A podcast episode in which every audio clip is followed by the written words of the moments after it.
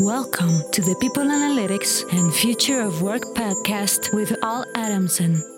Hi, welcome back. I'm Al Adamson. We're here with Tomás Chamorro-Premuzic, the head of talent analytics at Manpower. I am so excited that you're here.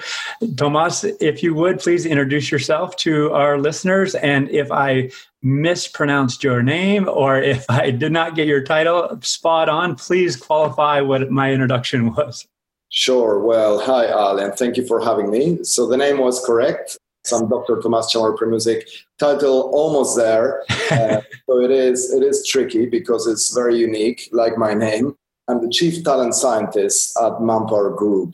And I'm also a professor of business psychology at Columbia University in New York and at U C L in London. And my background is basically in organizational psychology. So I started as a conventional assessment guy, looking at how assessment could be used to identify and predict potential. In the last five, ten years, I kind of transitioned into the brave new world of A I and analytics, but the goal is still the same, is to look at the interface between science and technology to help organizations understand their potential, both external applicants or candidates and their internal employees or incumbents. So that's basically the world that I inhabit. So you're, it sounds like you're just lying on the couch with your feet up, just relaxing most of the time. No, we have, in full disclosure, spoke before, and we got excited about the topics that, you know, are of interest to to both of us, one of which was rooted in your recent book. Do you mind you know, sharing a little bit about that, what I'll call an achievement, and just you know what you were trying to do with that?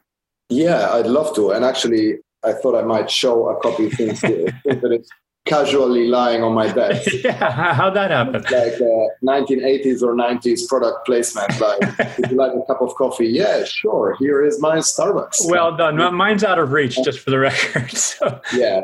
So the basic idea of the book came from an article that I wrote for Harvard Business Review six years ago that tried to provide an alternative explanation for the unequal gender representation in leadership ranks. You know, the fact that basically, especially at senior levels, anywhere in the world, except maybe Iceland, there are many more men than women in leadership roles. And, you know, at the time of my writing the original article, Sheryl Sandberg had just come up with her Lean In argument that basically said, look, it's the result of women not being as driven, as ambitious, or displaying their ambition and their drive and their confidence maybe as often or frequently as men do.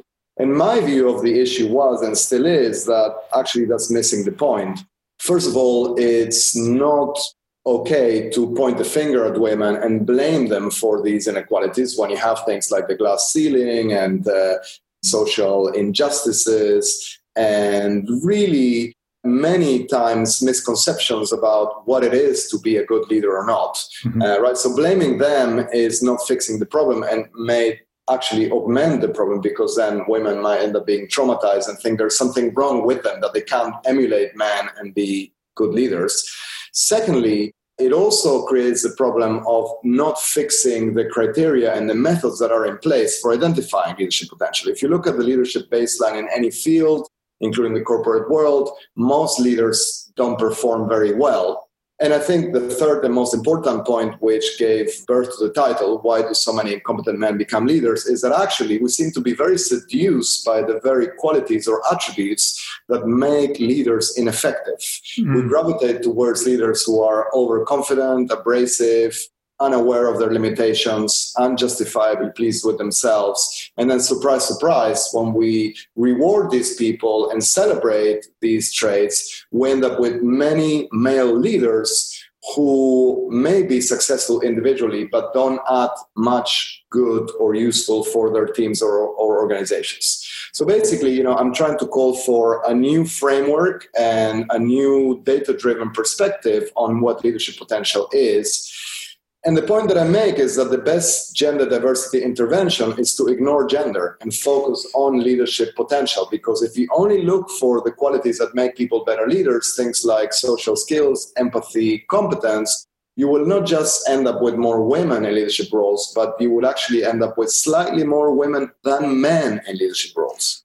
So that's the book in a nutshell.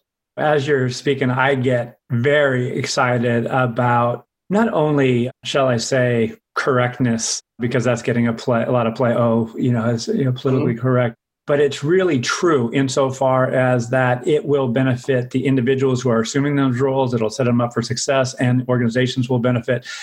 However, there is this significant, shall we say, knowing doing gap. So what you're saying in the book and what you just said now makes total sense.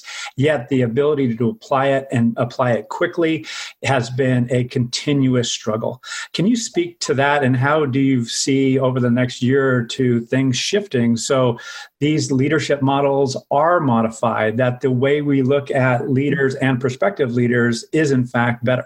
Yeah, you're absolutely right. And I think, you know, the science practice gap exists in any discipline, but especially in H R and talent. Realistically, the um, safest bet is to predict that the system will autocorrect by having organizations who are more meritocratic and able or capable to appoint more talented leaders outperform their competitors. Mm-hmm. By the way, this will also happen with countries or between nations. You know, I come from Argentina, which is perpetually self-imploding or destroying. And, you know, what's the solution? Well, at some point, things will get so bad that outperformed by its neighbors or competitors, you hit rock bottom, and then maybe you start getting better. I mean, that's realistically the best thing. But we need to look for short-term solutions. And I think two or three things need to happen for that to be the case. First, H R leaders need to be able, need to have the maturity, humility, and self-criticism to distrust their instincts and understand that it's no longer okay to play it by ear, and that they don't know talent when they see it, and that they can't rely on interviews or informal short-term interactions to decide who gets the job and who doesn't. Yep. By the way, I think people analytics, even though it started as a concept and now it's becoming a real thing, is putting pressure on H R professionals to be more evidence-based. They're not quite there yet, but at least a large number of people feel guilty today if they admit that they're playing it by ear. So, you know, mm-hmm. it's a good thing. Secondly, the elephant in the room, you know, organizations need to get better at measuring actual performance. If you don't have actual, objective, reliable, robust measures of performance, you can't train A I algorithms to be more meritocratic or make workplaces more meritocratic. And the third one, I think, is we need to start being a little bit more astute with our influence and persuasion tactics, strategies. Sometimes to arrive to a rational place, you need to use emotion, and you need to use buying and tactics of influence and persuasion, which is, I think, where today people analytics as a field is lacking. You have people who are very geeky, data-driven, and scientific, but maybe they don't understand the business very well, and the solutions are going to come from there, from them, but they need to be savvy and have E Q and understand that it's about winning hearts and minds. Absolutely. And one of the things that is coming to mind for me as you're sharing this is that there's many thought leaders, academics over the years who have said the C E O, not only C H R O, but the C E O's ultimate responsibility is to consciously create a culture that can do the things the organization is set out to do, its its mission. So this has oftentimes been relegated to H R. H R has its own language. To your point, C H R Os have been in that world for twenty, thirty years many times. So they're kind of rooted in legacy language, legacy mindset. So my pointed question to you, it sounds like we have to innovate. If you're in a leadership role, whether it be operations, chief executive, or H R, we have to think anew. We have to unroot from, again, this legacy mindset that oftentimes has been suboptimal. And even the technology vendors will come in, want to perpetuate a process through a SaaS model that might not be appropriate. There's obviously many vendors out there that have their survey instruments that have ten, twenty plus years of, of validation, yet that all anchors a bit into history as opposed to allow space to truly innovate in a new way. So can you speak yeah. to that a little bit? I completely agree. And, you know, I'm often asked what makes a top C H R O, or what are the definitive traits or competencies that make somebody a really good C H R O, which is a question I never liked very much. But mm-hmm. if I'm being honest, the only systematic or consistent attribute is that they have managed to get a direct line to the C E O, or at least to the C-suite, and to some degree they have the credibility to innovate, because I think there's not so much difference in the knowledge or what should be done at the level of competent and uh, sophisticated C H R Os or talent management leads in big corporations. The main difference is how much buy-in do they have. And we're still today talking about, you know, H R having a seat at the table and not very funny jokes like, if you're not on the table, you're on the menu and so forth. You know? There is some truth to that. And I think it's always easier top-down. There won't be a grassroots movement here that makes workplaces more evidence-based and more meritocratic, but there's also a fair amount of influence that H R professionals can exert going upwards. If they forget, if they go beyond what they know and understand how to influence their C E O or the C-suite, that it's about results, it's about business performance, and it's about making data relevant and translating information into valuable insights. And this here I see big organizations having a people analytics function that is in essence more like an R and D function, and the C H R O or the head of talent management being the link between that knowledge, that data, and business strategy.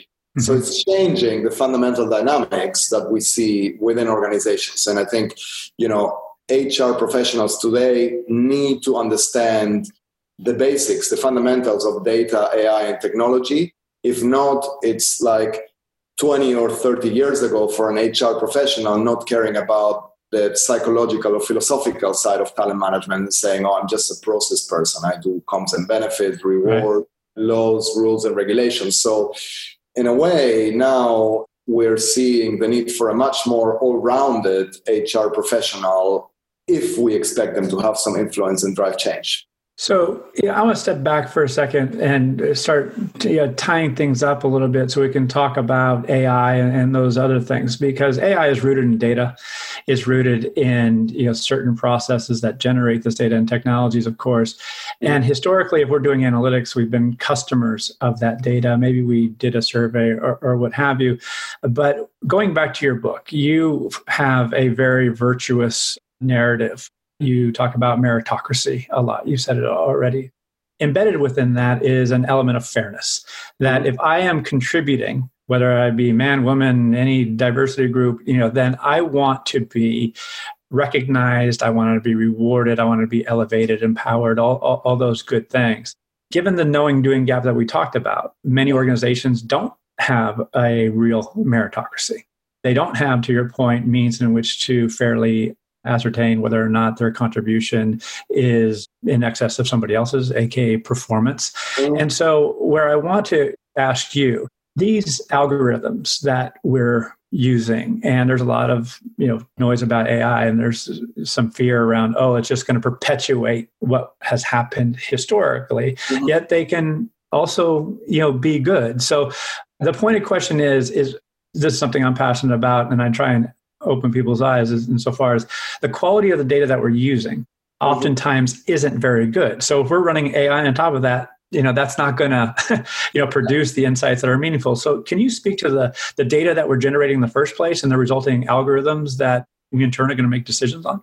Yeah. And I think, you know, it's uh, fair to say again that we are in the early stages mm-hmm. of the field, and that today the typical situation that big organizations find themselves in is they know they have to be data-driven. They know there's this thing called analytics and that there are advantages of being evidence-based. And I think they want to make places meritocratic and fair, but they don't know where to start. A lot of the data is based on human judgments, preferences, subjectivity. And so you know, the old saying in the social sciences is garbage in, garbage out, right? Yep. So you create the illusion of objectivity and evidence by translating meaningless facts into some outputs and then visualizing them nicely. So, so I want to pick as an analogy of what could be done. Look at the world of professional sports and athletics, right? And so I'm going to talk about soccer, if I may, because as an athlete, I have played the sport that I shocking uh, that, that I that I kind of. Uh, that I'm familiar with, but I know, you know, if you look at Moneyball, or in America, it's even more advanced, right? But let's let's look at soccer and what's remarkably different in the world of professional soccer and professional sports, team sports, and the average organization of civil jobs, corporate jobs, is just how efficient the talent market is in professional athletics, right? So if you look at the Premier League, which is the most competitive soccer market. First of all, much like in other soccer leagues, the statistics are extremely meaningful. You and I can look at two players that are outstanding, like Messi and Ronaldo, and you might tell me, no, Messi is greater, Ronaldo is greater. But it almost comes down to stylistic preferences, and there is absolutely no doubt that both of them are so much better than everyone else. Why is that the case? Because we know how many goals they score a season, how many assists, how their teams do when they play versus when they don't play, what impacts they have on others, and all the awards they win, et cetera. So at the individual team and club level, you can evaluate very clearly the contribution. And that happens for everyone. So it's not just that the top stars stand out. And so Deloitte, a couple of years ago, ran a simple study looking at the correlation between earnings or salaries for Premier League soccer players and their contribution to the teams in points. And the correlation is something like zero point nine. So it's almost perfect, which of course is, is depressing for most sports fans who go into every season thinking, okay, maybe we have a chance. But realistically, we're talking about there are degrees of freedom, whether you can end up six or eight, but you can't seriously expect to be first if, from an analytics perspective, your potential is nineteen. Of course, then every one hundred years, somebody like Leicester wins the Premier League and we think, oh, you see, it's a, but that's one in a lifetime kind of event, right? Right. So we have to try to make workplaces as evidence-based as this. And the starting point is to try to quantify the contribution that each individual makes to their team, unit, and organization, so that we move beyond the current scenario, which is if you go into any company and you ask the average employee in this organization to the best and most useful people, valuable people, make it to the top, they would laugh at you, right? Yeah. So there's a big discrepancy or very small overlap between individual career success and actual performance. Mm-hmm. And this is the big opportunity for analytics and for data, is to try to close this gap to make it, make the talent market more efficient. And, you know, we're at ManpowerGroup, we're trying to do this at the labor market level, right? Yep. How can we ensure that there isn't wasted talent out there, that you don't have individuals who could be very helpful in the economy, but they're being overlooked? And how can you also minimize the amount of false positives, people who are getting the jobs, but then they don't contribute, or they contribute negative things. So I think it's a really, it's like the Renaissance time or point in time for the talent age, in that we can now be much more data-driven and predictive in our decisions. I'm loving what you're saying, and especially the fact that there is so much room to innovate. I think there are those who have been around a while and say, well, that's just visualizing data that we've been generating for a long time and newer, fancier tools. But that's not it at all. And there's a lot of innovation that is still going to, to take place. What I want to do is run a little bit with your soccer metaphor, because if you're in soccer, you have a handful of jobs. You know, yeah. A defender is not going to be scoring as many goals as a forward, but they know their roles, and the way that they're measured, their performance, their contribution is different. So yes. If you're in a large enterprise of thousands of people, you have a lot of these different roles. So the way they're going to contribute is different. However, the behavioral attributes that they exhibit in terms of respect, empowerment, empathy might be very similar. It might be the pervasive way they do business, the, w- the way their culture, you know, functions. So if that is, in fact, the case, and I, I sense you'll agree, what can organizations be doing now to effectively create those salient attributes, behavioral attributes, as yeah. well as appreciate the uniqueness in those particular jobs, particularly given the dynamic nature of yeah. jobs these days? Yeah, and I think, you know, you're quite right. It might never get to the point of professional team sports, but uh, I think somebody said once that, talking about science, that the point of science isn't to be right all the time or find the ultimate truth, but to find better ways of being wrong. And I think that this this principle should apply to people analytics and talent management. It's like, okay, you know, often organizations, H R professionals, even C H R Os tell me, okay, I arrived here to a new job and I asked them, what's your talent philosophy? And I said, well, there doesn't seem to be one. And actually I spoke to our leaders and, you know, there's almost no point in structuring one. I said, well, that's a fundamental flaw in thinking, because just because you don't formalize or make something explicit doesn't mean that there aren't principles at, at work. And actually those principles will most likely be politics or nepotism if you don't make it clear. So I think organizations need to try, they need to sanitize or sterilize their performance management systems to be as clear as possible, outlining why some people are promoted, what gets somebody a bonus, what makes somebody a high potential, and be open to being challenged. But you have to make it so transparent. Some people are always going to be annoyed when they're not promoted because they'll feel that they're worth more than others do.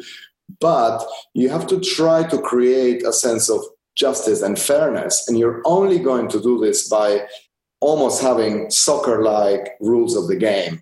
If I grab you by the shirt, it's a yellow card. If I use my hand, it's a red card. If I do this. So, you know, it's a lot of work and it's never going to be perfect, but it's the only way you can start not just being better with your prediction, but actually having a fair and ethical culture where people want to make an effort to perform. Because if they feel that it doesn't matter what they do or that the only way to get promoted is to suck up to their bosses and play the game, then suddenly you're going to be defunct. Right. And so what I'm hearing is that we have to be conscious of the processes and the experiences that we're going to create, the, the data that those processes and experience produce.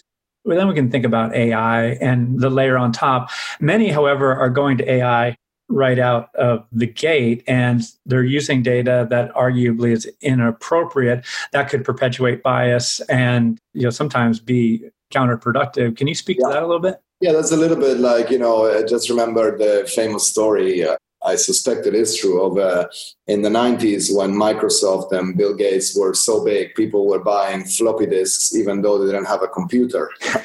And so this is the same. I mean, if you're buying A I solutions or signing up for, you know, certain SaaS products and you haven't even worked out what problem you're trying to solve and how to translate your problem into a prediction problem and work out, you're not going to get very far. In yeah. fact, you're going to get further if you don't use A I at all and run simple correlations in an Excel spreadsheet, but have a good model, a good design, and a good structure, right? So look, what I find really interesting and almost ironic is that modern H R or H R as a discipline has its foundations one hundred years ago, around nineteen seventeen, nineteen eighteen or so, with the field of scientific management, when Frederick Taylor applied basic principles of psychology to making Henry Ford's factories more efficient and assembly lines, et cetera. So it's really interesting because for the first time, some leaders saw organizations as an experimental laboratory where you can apply or try to identify basic principles of human engineering. Then H R became very kind of bureaucratic, process-based, tactical. Then it became very philosophical and, you know, social psychology. But now we're back to the beginnings. We need to leverage all the phases that we have, and we need to be able to think like experimental psychologists and say, okay, what will happen if I try this in this unit? Or, but it also, if you don't have data, you can't do A I and you can't be evidence-based. So it's about, as you suggested, getting the right type of data. And it's not about size. It's not about big data. It's about clean and predictive explanatory data. You know, yeah. it's mostly you need to do it in small doses and then you can scale. But if you're trying to do it all at once, you're not going to get very far. Got it. And yeah, there's obviously different types of A I that can be applied, including, you know, natural language processing, and not to say that it's A I related, but relationship analytics now. So there's a lot of different methods that can shed insight into what's happening. Ultimately, that's going to touch on the ethics of our work, you know, what can be done versus what should be done. What are your perspectives and ideas on that? Yeah, so, you know, I think this is a really interesting area. There's definitely a difference today between what we could know about someone and what we should know. I think there are two basic perspectives on this. One is that regulations need to keep up and we're hitting at a moving target, and it's a blurry line of, you know, novel behaviors that haven't been kind of uh, scrutinized or regulated yet, and we need to wait. I'm more of the other perspective, which is that actually many of the fundamental laws and ethical guidelines that have been in place for decades are still safeguarding employees and organizations, right? So if you look at the field where A I and kind of big data has been applied the most, which is profiling employees and assessing people, the same principle applies. Principles apply, which is, do you have an informed customer?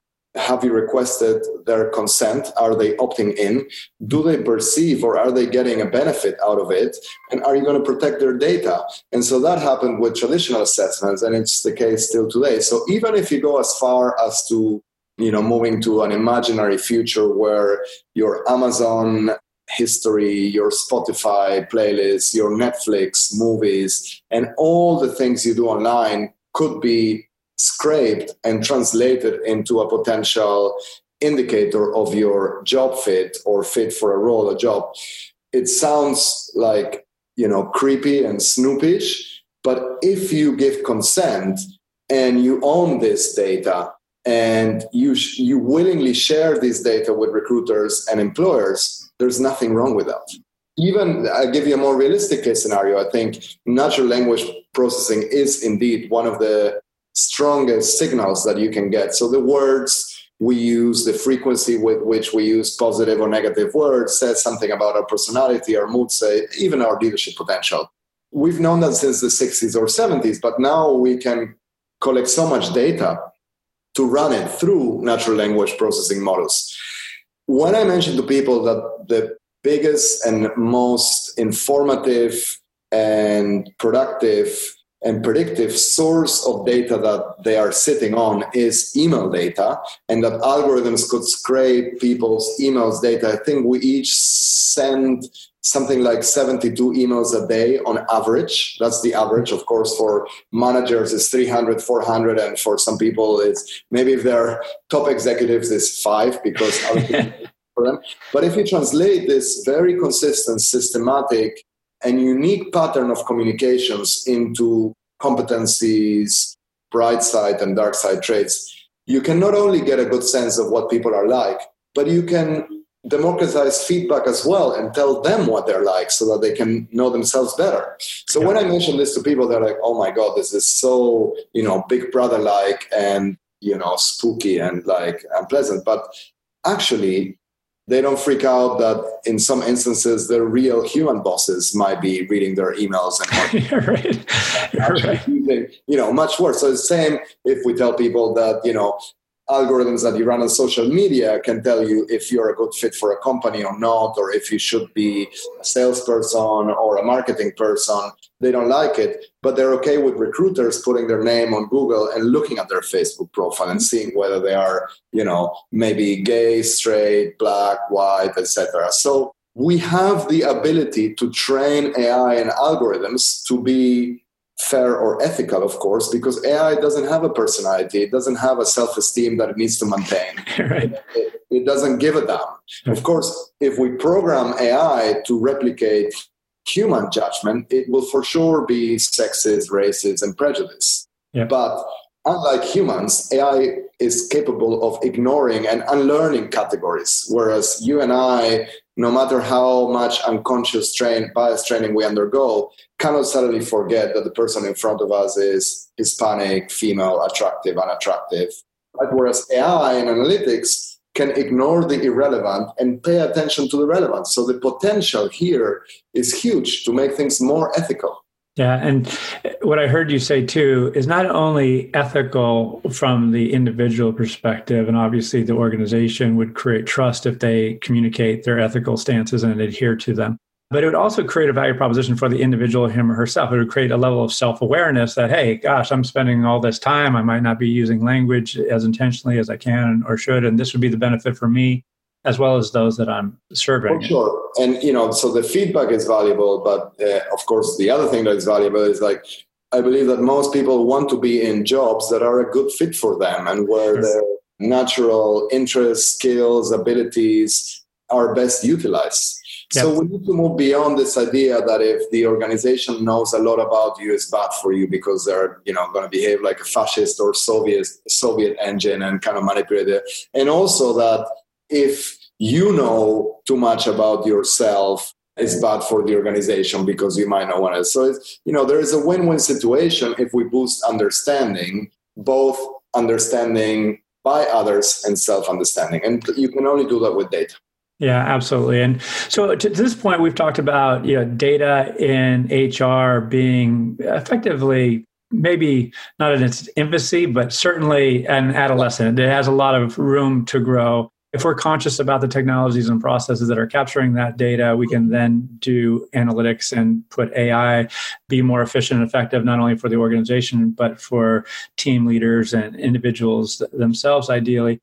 Let's talk about, in our remaining time, is the impact of A I, globalization, automation on the workforce in general. Because yes. there's this fear that, okay, robots are going to take over, automation's going to take over. It's obviously going to disrupt talent mm-hmm. markets, both in terms of who we recruit, how we recruit, as well as internal development strategies. So, you know, what are your, you know, high-level thoughts on that, you know, very relevant topic here in twenty nineteen and beyond? Yeah, and so, you know, we at ManpowerGroup have to deal with this issue on a daily basis because we're seeing clear disruption and automation of certain jobs and, you know, the displacement of human talent by machines, computers, robots, so that's, which would be like A I with with the hardware as well, right? So not just pattern finding algorithms or machine learning algorithms, which in essence are just like a recipe, but actually machines doing people's jobs. And our position here is, I think, the mainstream position, if you look at what economists are saying and what has happened before, that with any technological revolution, what happens is that a proportion of jobs are automated and done by machines, but at the same time, that creates more jobs than the ones that are taken away, you know. So with every job that is taken away by a machine or a computer or a robot, there are maybe one and a half or two new jobs that are created. The issue is that the level of skills and expertise that is required to do these new jobs is A, different, and B, often higher and more complex, right? So, so you can't just say, oh, well, you know, I don't know, a company like WhatsApp can run on just, you know, thirty or forty people and with minimal investment, but it creates so many verticals and it boosts advertising, whatever. Or think about call centers not being needed because you have chatbots, et cetera. But you have many people who need to program the chatbots. But the people who work in the call centers are not suddenly going to become software developers and write right. chatbot code, right? right?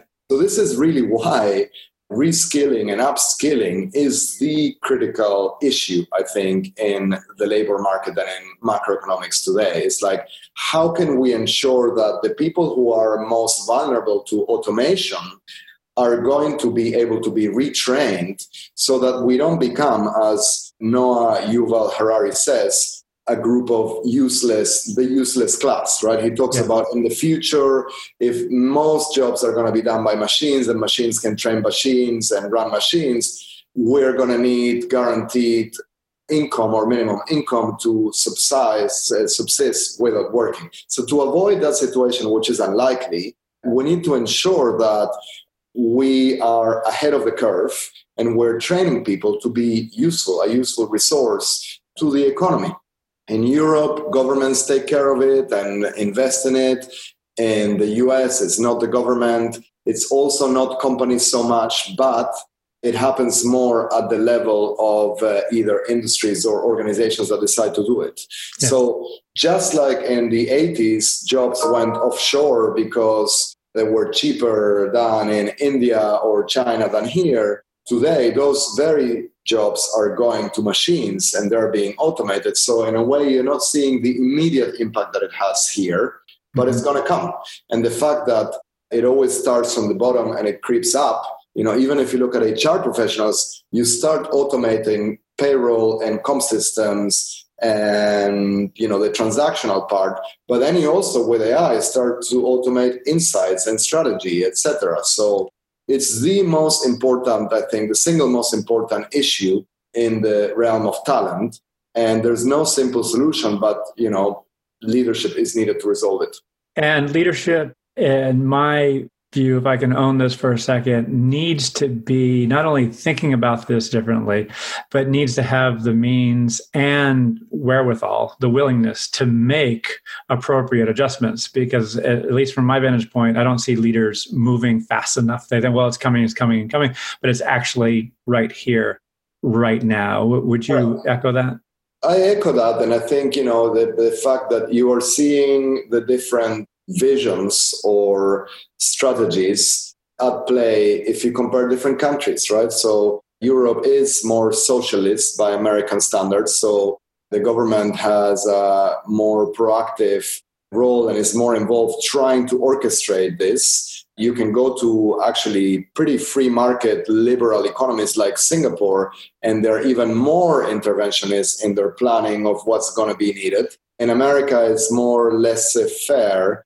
But, you know, I think that's based on the assumption that we don't want to improve things for everyone, but we're okay with the cognitive elite and the most educated people doing really well and benefiting from technological advancements, even if lots of people have to suffer. So it's a choice that you make, right? And we're not here to judge what's right or what's wrong or what's right or what's left, but there are choices that are being made. And ultimately, I think that's the biggest philosophical conundrum, which is that you could end up making the world of work more meritocratic, and at the same time, inequality would rise. It wouldn't decrease, right? Mm-hmm. Today, most companies could effectively say, look, we're hiring the best candidate because on paper, on the interview, on the assessment, that person is the best. Yep. But if a person went to an Ivy League and had a very expensive education and benefited from a great support network, and they then marry somebody like them and have kids who have more resources, meritocracy will increase inequality. So yeah. It's very interesting. And of course, you know, I'm not going to argue that organizations are in the business, that corporations are in the business of trying to reduce inequality, but you can also see what legs it has in politics, in culture, and a whole range of other social issues. I love and respect your thinking. And uh, ultimately in this country, the United States, it's left to the individual largely to identify the opportunities and find the educational and work experiences that are enable them to secure jobs. And oftentimes they don't know, and they don't have the, the right resources at the right time and in their geography. So but yeah, we certainly have social challenges. And then it begs the question, what is the role of organizations, of corporations? And that is an ongoing discussion. But uh, this discussion, I believe, would yes. certainly help them think this through. And certainly your book and the thought leadership that you're bringing to the world is a huge asset to this narrative. So thank you for joining me today. Oh, this, this is the time when I, w- I would say, and that's why I'm running for president. But I'm not eligible. I was born after the kid, so not yet. Please don't vote for me. Yeah. Right you in. Well, uh, Tomás, uh, again, thank you for joining me today. A- any closing comments, and how can people get in touch with you and learn more about you and your work?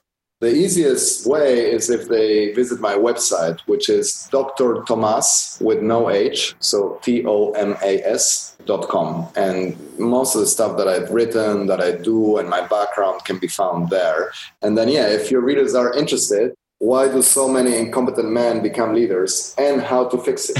So, I hope they find it useful.